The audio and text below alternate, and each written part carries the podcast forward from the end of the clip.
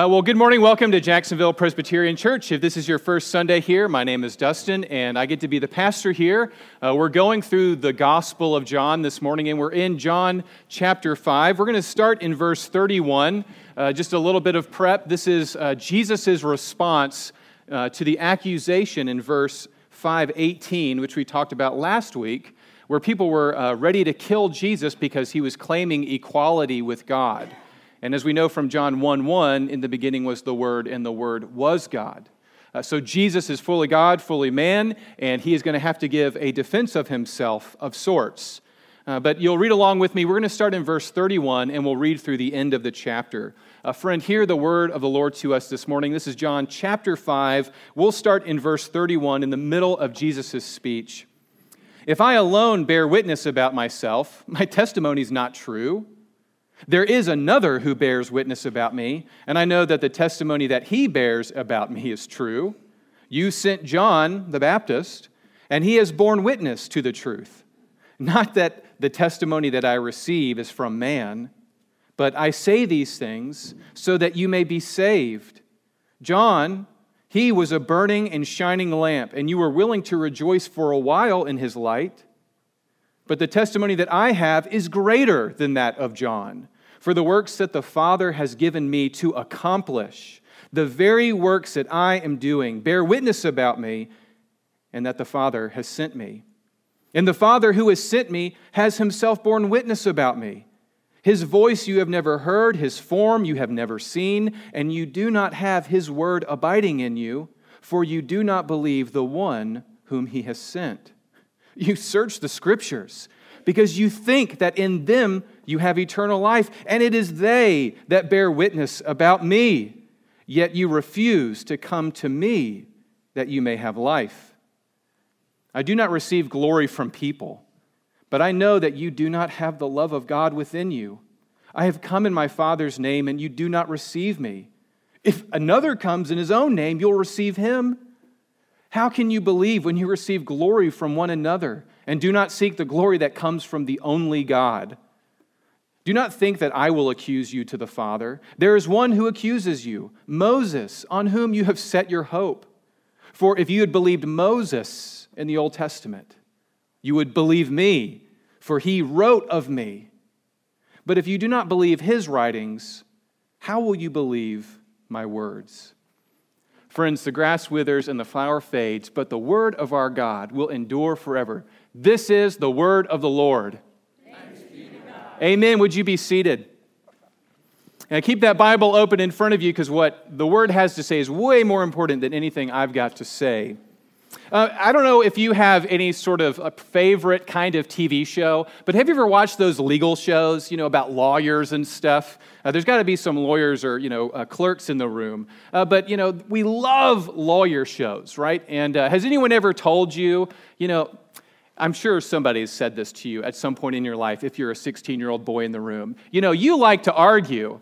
You should be a lawyer. And for some reason, that's never a compliment.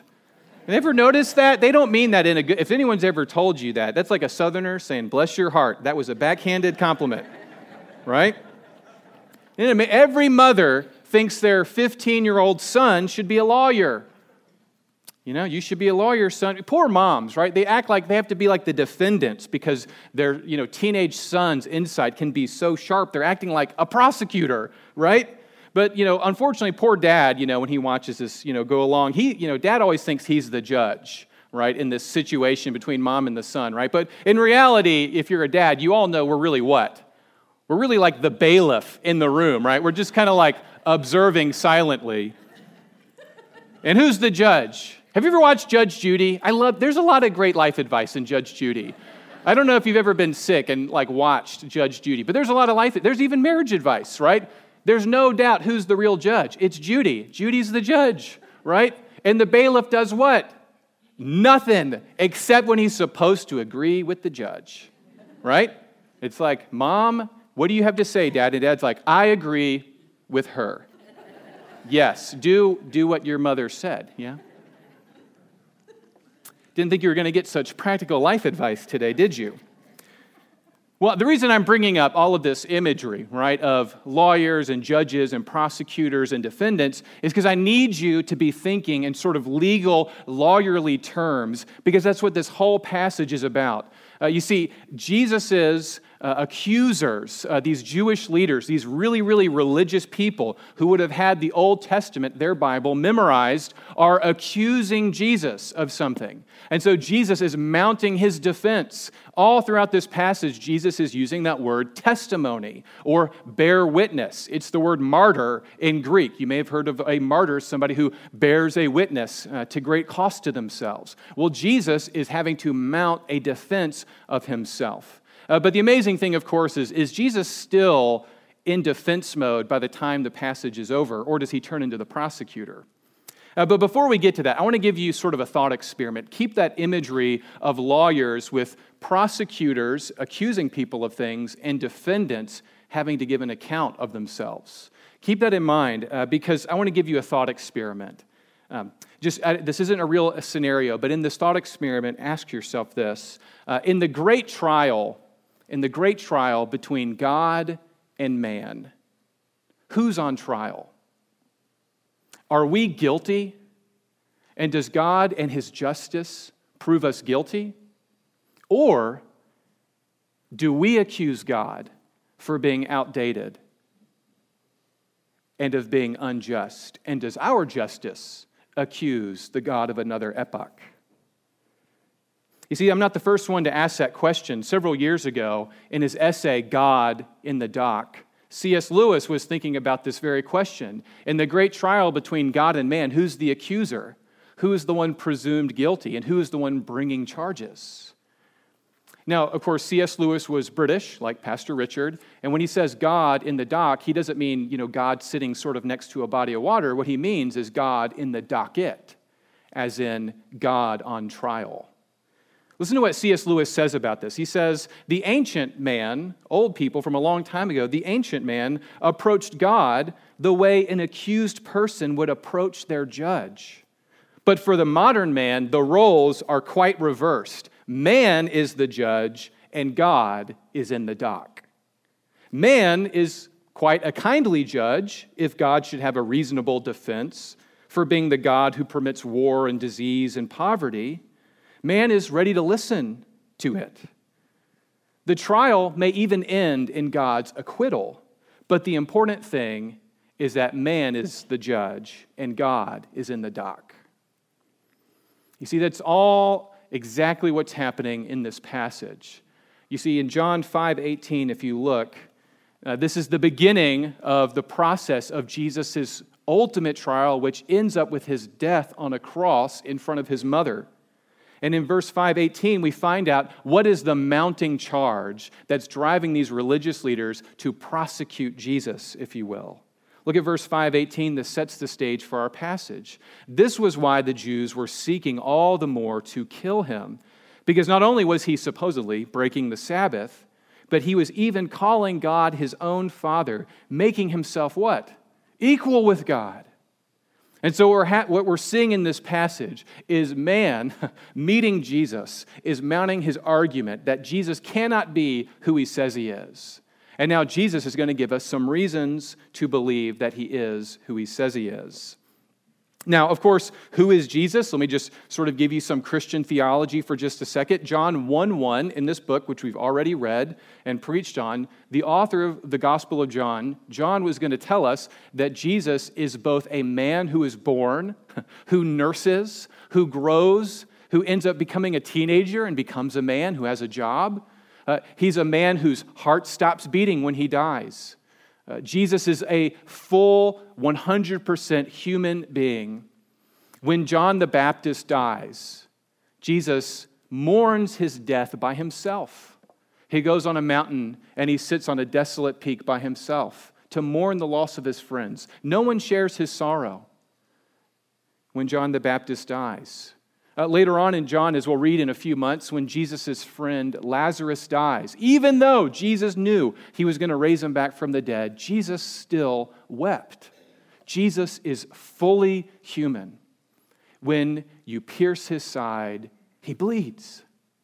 And when you crucify him, he dies. But amazingly, the great news of the gospel is he's not just a man. You see, when this man, this human, was carrying his cross to Calvary, to the place he was going to die, you know what he says? Luke tells us on the way to the cross, he says, Father, forgive them. They know not what they do. And this man couldn't stay dead. He came back from the dead three days later, bodily, spiritually, physically, in every sense of the term. He is back and he is alive. And he is reigning from the right hand of God the Father. And he is making all things new, including you, if you have eyes to see and ears to hear. He is fully God, and yet miraculously, he's fully man. Now, I know that's really, really crazy sounding if you're not a Christian. That may totally throw you for like a loop because you may think that the Bible is just all about sort of moral rules. I mean, isn't that sort of what we think of when we think of the Bible? Uh, well, obviously, there's some weird stories, right? Um, if you've ever read the Old Testament, you'll know it reads, as one pastor said, uh, like the guest list on the Jerry Springer show, right? There's some colorful things in the Bible. And when people say the Bible's boring, I, have to laugh to myself because I'm like, you've never read it. I mean, it's a lot of things, but boring is not one of them. And if it's boring, you, you don't know what's going on. You know, it's like, it's like you're 11 and your parents are, are giggling among themselves. You're like, why are y'all so happy all the time? It's like, you'll find out later, son, right? The Bible is colorful, it's fascinating. And that's exactly what Jesus is going to end up on because he's going to give us sort of three reasons. Uh, he gives these uh, religious leaders three reasons to believe. Um, and when he's making his defense, right, uh, he gives sort of three pieces of evidence, three uh, martyrs, uh, three testimonies, if you will, three reasons. And you can see them right here in their passage. They're pretty easy, right? Uh, the first one I want you to see is right there in verse 33. He says, You sent John that's John the Baptist, not to be confused with John the author that wrote this book. So he says, well, there's John the Baptist. You know, you can believe him. But then in verse 36, he says, But actually, I've got a better testimony than John. Look at verse 36. The testimony, the proof, the evidence that I have is better than John because I have come to accomplish in verse 36 the works that the Father has given me to accomplish. And if you're the kind of person to sort of underline things in your Bible, you can underline John, and then you can underline that phrase right there the works that the Father has given to me to accomplish. And then the last one that he gives is he goes on a fascinating discussion about what the Bible is. And uh, we'll get there in a minute, but um, as one pastor put it, friend, what if the Bible is not the end? What if it's a means to an end? But we'll get there in just a bit. So you can underline scripture. That's sort of our three things I want you to grasp. All right, so let's dive right in. Look at verse 31, and we'll go through sort of verse by verse to make sure you understand what Jesus is exactly saying. So Jesus is going to give himself uh, an argument, and he's going to he's called to question, right? How are you going to actually prove that you're who you say you are? Who do you think you are? Well, in verse 31, he says, Well, if I alone bear witness about myself, my testimony is not true. And what all Jesus is, Jesus is not saying, well, I'm lying if no one else believes in me. What he's just saying is, I'm just, if I'm making this up, of course it's not true. But I'm not making this up. And so he's going to argue that there is somebody who's going to prove him true. Look at verse 32. So he says, There's another person, there is another who is going to bear witness, to testify, to bring evidence. And I know that he will show that it's true. And the he right there is actually the Father, God. He's going to say, God is going to reveal to you that I am telling you the truth. And he gives three ways. He gives us John the Baptist, he gives us the works that Jesus is going to accomplish later in his life, and then he gives us the scriptures. So, what do we do with that sentence about John? Look at verse 33. Jesus says, You sent to John, and he has borne witness to the truth. Not that the testimony that I receive is from man, but I say these things so that you may be saved. John was a burning and shining lamp, and you were willing to rejoice for a while in his light. Of course, as we talked about a few weeks ago, at this point in Jesus' story, uh, John has died. Uh, he, ha- he was beheaded. You can read about it in the other gospel accounts. And so, what Jesus is saying is, he's saying, if you really want to believe in me, well, he's talking to people who would have listened to John, who knew him, who sent an official delegation to figure out who he was. And he says, Well, the guy that you trust, what did he say about me? John the Baptist said, I must decrease so that he may increase. And in John, it also tells us that John the Baptist, when he looked at Jesus, he says, Behold, the Lamb of God who comes to take away the sin of the world. Now you're asking, so how are we supposed to glean anything from John? I haven't met John the Baptist. Who cares what John the Baptist said? He was weird. He wore weird clothes and he ate weird food, right? You may be thinking like that. How, why would John the Baptist be helpful for you and I today? Well, I think what Jesus is doing by bringing up John the Baptist is what he's accomplishing and talking about is he's saying, the guy that you should believe, the first step of faith is find somebody that you know loves God and see what the testimony of their life is. If you don't believe me, well, I know you believe John. And you recognize that John was a prophet and he spoke on behalf of God. And if you've ever come to faith in Jesus Christ, um, if you've put your whole trust in him, if you've been made new, I can guarantee you there have been other Christians in your life who showed you the way, what it meant to believe in Jesus. So, if you're a Christian in the room, uh, this is an incredible challenge that what we would do with our lives will match our profession of faith. Uh, we have an incredible role to play in leading other people to Jesus. Um, you know, we are not called to fix people. Uh, we're not called to be their therapists, unless you are a therapist, in which you are called to do that. But as uh, Martin Luther famously said at Christian, what you and I are primarily called to do is we are like beggars telling other beggars where to find bread. Uh, people are not our projects, uh, people are desperate for hope and for truth. And in the next chapter, Jesus will say, What? You think the purpose of the story was about manna falling from heaven? Don't you get it? I'm the bread from heaven. I'm the one that you're always hungering and thirsting for. And our job is just to lead people to Jesus and let Jesus handle the rest. Now, of course, if you don't believe in Jesus, uh, if you're anything like me before I became a Christian in college, you may be thinking, hey, I know a lot of Christians, and their testimony definitely doesn't match anything at all like what I understand Jesus to talk about. Anyone ever felt like that, or anybody feel like that right now? The Christian testimony doesn't match anything that I believe about Jesus. But if, you're, if that's how you feel, I want you to sort of keep two things in mind. Uh, first, I'm very sorry that you don't know Christians that their walk matches their talk. Uh, but try to keep these two things in mind. Um, uh, first is um, if you handed a 10 year old one of Bach's sonatas, the music, and let's say the 10 year old was just starting to play piano, and you put Bach's sonata in front of them and said, Play this. Do you think the 10 year old could play it beautifully? No, right? I mean, they may be able to piece through some of it, but it's not going to sound great. It's not going to move you. Does that say anything about Bach? No. That just says it's a, a child is trying to figure this out. See, this, is, this isn't an excuse for Christians not matching their walk with their talk, but you have to remember, friends, uh, Christians are not people who admit they have it all together. They're people who admit they don't have it together. They're beggars. They're trying to figure this out. They're trying to live by grace and not self righteousness. We've got a, a lot of untangling to do. And we're people who know that God loves us not because we've earned it, not because we're better than people or smarter than people, but because we are desperate and God's love is our only hope. So, someone's inability to live out Jesus' words doesn't make Jesus' words wrong or invalid any more than a child trying to play Bach makes Bach not beautiful.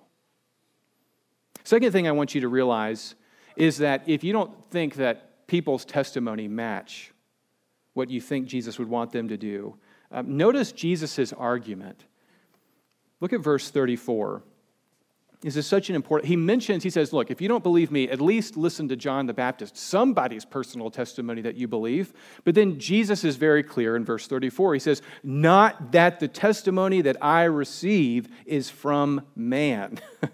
you see what Jesus is saying? He's saying, my truth does not depend on John.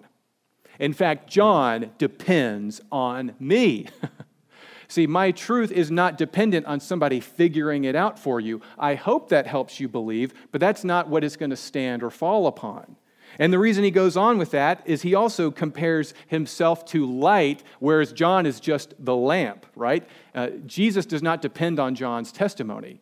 Look, listen to what he says right here. He's quoting from Psalm 32, 132. And he says, John was a burning and shining lamp, and you are willing to rejoice a while in his light. But who is the true light? Well, John tells us that Jesus is the light that shines in the darkness. Uh, John is never called the light. Jesus is the light, and John is a lamp. You know that you know it's like, it's like the Olympics. You know, you get the, the Olympic torch, right? And then everybody else gets a part of the light, but they're not the light itself. Or if you go to a candlelight service, right? That's why we light the Christ candle, and from the Christ candle, we all light our individual candles. See, Jesus doesn't depend on our testimonies, our testimonies depend on Jesus. Jesus is the light. And so Jesus says, whether you listen or not to the people in your life, the people that you respect, ultimately that's not what determines my authority. I am the light. This is why it's so important to grasp that you know, the Bible's not just a book of moral rules. I mean, if you think the, the purpose of the Bible is to make you a more moral person, um, you are sorely mistaken. The purpose of the Bible is so that you would see Jesus. You can spend your whole life reading the Bible. You can devote your life to the Bible. And if you don't know and see Jesus, you've missed it. You've missed it. You've missed everything. And that's exactly where Jesus is going to go, but not yet. There's one other argument in the middle before he talks about Scripture. The first argument is the personal testimony of the people in our lives, uh, John the Baptist, if you will. The second testimony that Jesus points to, right, is look at verse 36. He says, I've got a better argument than just people's testimonies. Look at verse 36. But the testimony that I have is greater than that of John. For the works that the Father has given me to accomplish, the very works that I am doing, they bear witness about me that the Father has sent me. Verse 36 right there is so critical. Um, it's the hinge that the whole door of this passage swings on. And if you don't have this hinge, the door is going to remain closed. But if you get the hinge, uh, eternal life's door is going to open wide to you. Because what is the great work that Jesus has come to accomplish? I mean, the Ten Commandments were instilled for over a thousand years by the time Jesus walked on the earth. Deuteronomy tells us to love God. The moral law was already written. The Code of Hammurabi predates the Old Testament in some ways. There were moral laws. So, what has Jesus come to do? If Jesus is just a moral teacher to teach you to get cleaned up and earn your way to God, to make sure your good deeds outweigh your bad, um, Jesus has offered you nothing new. In fact, if Jesus has come to say you've got to work your way up through your moral deeds, um, there's no way Jesus can say, My yoke is easy and my burden is light. If you think you've got to work your way up to God, tell me that yoke is easy. Because if you think you can work your way up to God, you're not trying hard enough. You're, as, as one pastor put it, if you think you can work your way up to God, your moral standard's just too low. you can't even please your wife. How are you going to please the God of the universe? just kidding. Your wife loves you. Just agree with her. What's the work that Jesus came to accomplish? Well, it's all throughout the Gospel of John. Um, if you want a cheat code, you can just search anytime Jesus talks about his hour. Uh, uh, several weeks ago, we looked at Jesus at the wedding in Cana, and all these people are rejoicing that there's going to be this wedding feast. And Mary, his mother, who nursed him, who raised him, comes up to Jesus and she says, There's no wine. And do you remember how Jesus responds? He says, Woman, my hour has not yet come. You see, anytime Jesus talks about his hour, he's referring to the driving purpose of his life, his goal. and his goal, his end, is that he will be punished and pierced for our transgressions. He would be crushed for our iniquities, and upon him would be the punishment that brings us peace. You see, Jesus is the ultimate host of the great wedding feast, the renewal of all things. He's the ultimate temple where God and humanity meet. He's the ultimate bread come down to feed us.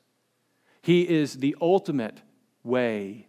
He is the ultimate truth in the life. And He's also the ultimate sacrifice for sins. So if you try to sacrifice and earn your way to God, you are actually refusing the sacrifice. And that may be hard to hear, but that's exactly what Jesus is telling these people. He's saying, You seek glory from other people, glory for yourselves, and you are refusing the glory that comes from me. You search the scriptures, you try to earn your way to God, and yet you don't realize that they testify of me. If you really knew the scriptures, you would see that they were always pointing to the revealing of Jesus the Messiah, fully God and fully man. You see, the works that Jesus has come to accomplish is nothing less than the renewal and salvation of his people and all of creation. It's not something you can earn. It's something that Jesus and Jesus alone can accomplish on your behalf. Now, there's a couple of ways I need you to think about that. Uh, if it, you know, Jesus will say getting the gospel is like dropping a little bit of leaven in a bit of dough. It starts out small, but eventually, by the time you bake it, it works its way through everything. The gospel is like a seed that grows into the concrete cracks of your heart. and the roots are going to grow down deep and they're going to break up the concrete of your heart. And in the place of a heart of concrete, there's going to be a beautiful tree of life growing in its place. You see, and it's going to work its way through the rest of your life. You see, because you're going to have to realize more and more that your identity, who you are to your core, is not what you've earned, not what you've inherited from your racial lines or your family lines. Who you are is a beloved child of God, and you didn't earn it. In Romans chapter 10, Paul's trying to explain this to people. And this is one of my favorite verses in all of the Gospels. It's in John 10, excuse me, Romans 10. And what John says is he says they are trying, this is so beautiful. He says, trying to establish a righteousness of their own. They did not seek to establish or realize God's righteousness. And he's saying, how can a person be made right with God if it's our good works? Then it's not by grace. Listen to what he says in uh, Romans 10, verse 6. He says, If our salvation, if it is by grace, it is no longer on the basis of our good works. Otherwise, grace would no longer be grace. The definition of grace is we get something we don't earn. You do not deserve it. In the great trial between me and God, I am the guilty defendant. And God does not say, I'll put you on a payment plan. What God says is, He says, I will take the punishment and I will give you grace and forgive you of everything. And if you come to know that, um, this is what it means to be born again, right? It's to see the grace of God in Christ, to realize that you know every religion apart from Jesus, every other religion is a very complicated way to clean yourself up for divinity. Christianity is the total opposite because it says you're worse than you think. You can't clean yourself up. And yet you are already more loved and accepted in Christ than you ever dared imagine.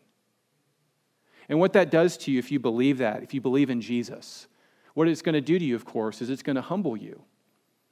It's going to humble you in ways you never wanted to be humbled. Because you're going to realize more and more as the leaven works its way through your life that your identity is something received. It's by grace that the difference between you and the worst sinner you can think of, the difference between you and the, the other person on the political aisle, the difference is really Nothing. I'm as guilty as they are. I'm as guilty as they are. The only reason I know Jesus is because he loves me. Who am I to receive any grace? You see, grace humbles you in a profound way. And yet, amazingly, at the same time, it teaches you to value yourself and see others in a profoundly new way. It raises you literally to the heights of heaven and to the heights of eternity. And that's the trajectory of your life through faith in Jesus. You're not building your own righteousness. Instead, what's happening is the grace of Jesus is making you more and more in his image, so that death is a door you burst right through. You'll be raised to heights in new ways. Uh, you won't self loathe, you'll just love the Lord more. I mean, how do you stop think, think about if, if I said, don't think about the orange in my hand, right? Don't picture an orange. Don't think about all those guilty things you did. Stop self loathing. Don't think about the orange. How do you stop thinking about what are you thinking about? You're thinking about an orange. Are orange are they even in season right now? Don't think about it. The answer, of course, is how do you stop thinking about an orange? You think about an apple in this hand.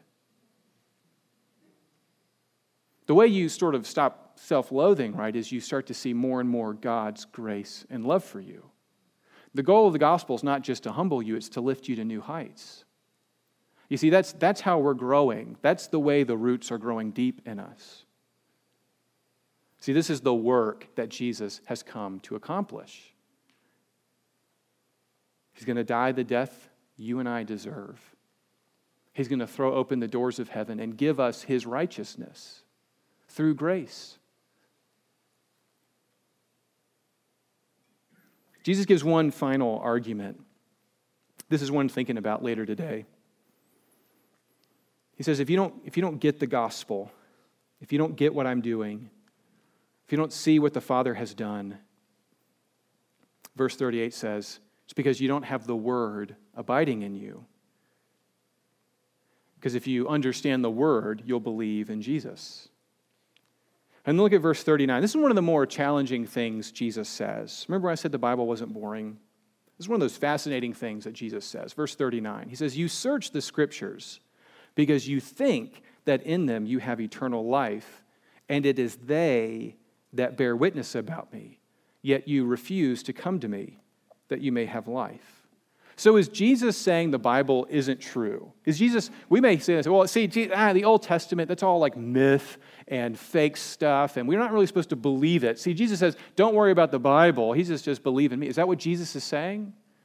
No, Jesus will go on and he'll say, remember, he has that famous saying, it's down to the jot and tittle is the Word of God. His argument is, he, you know, how he would say it is I believe in the Word of God down to every crossing of the T and every dotting of the I.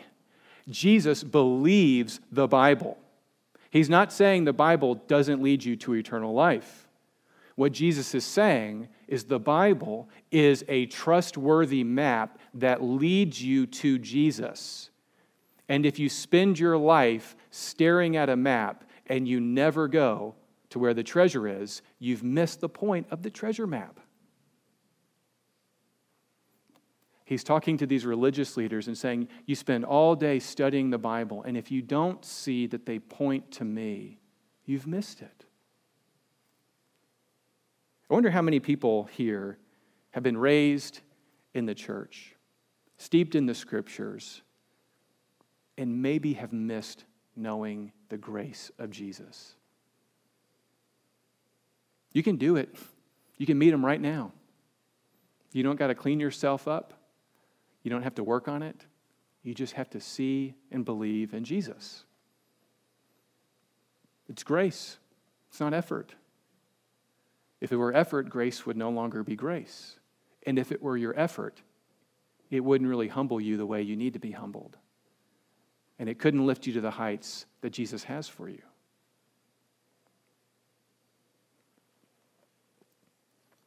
So let me just finish up.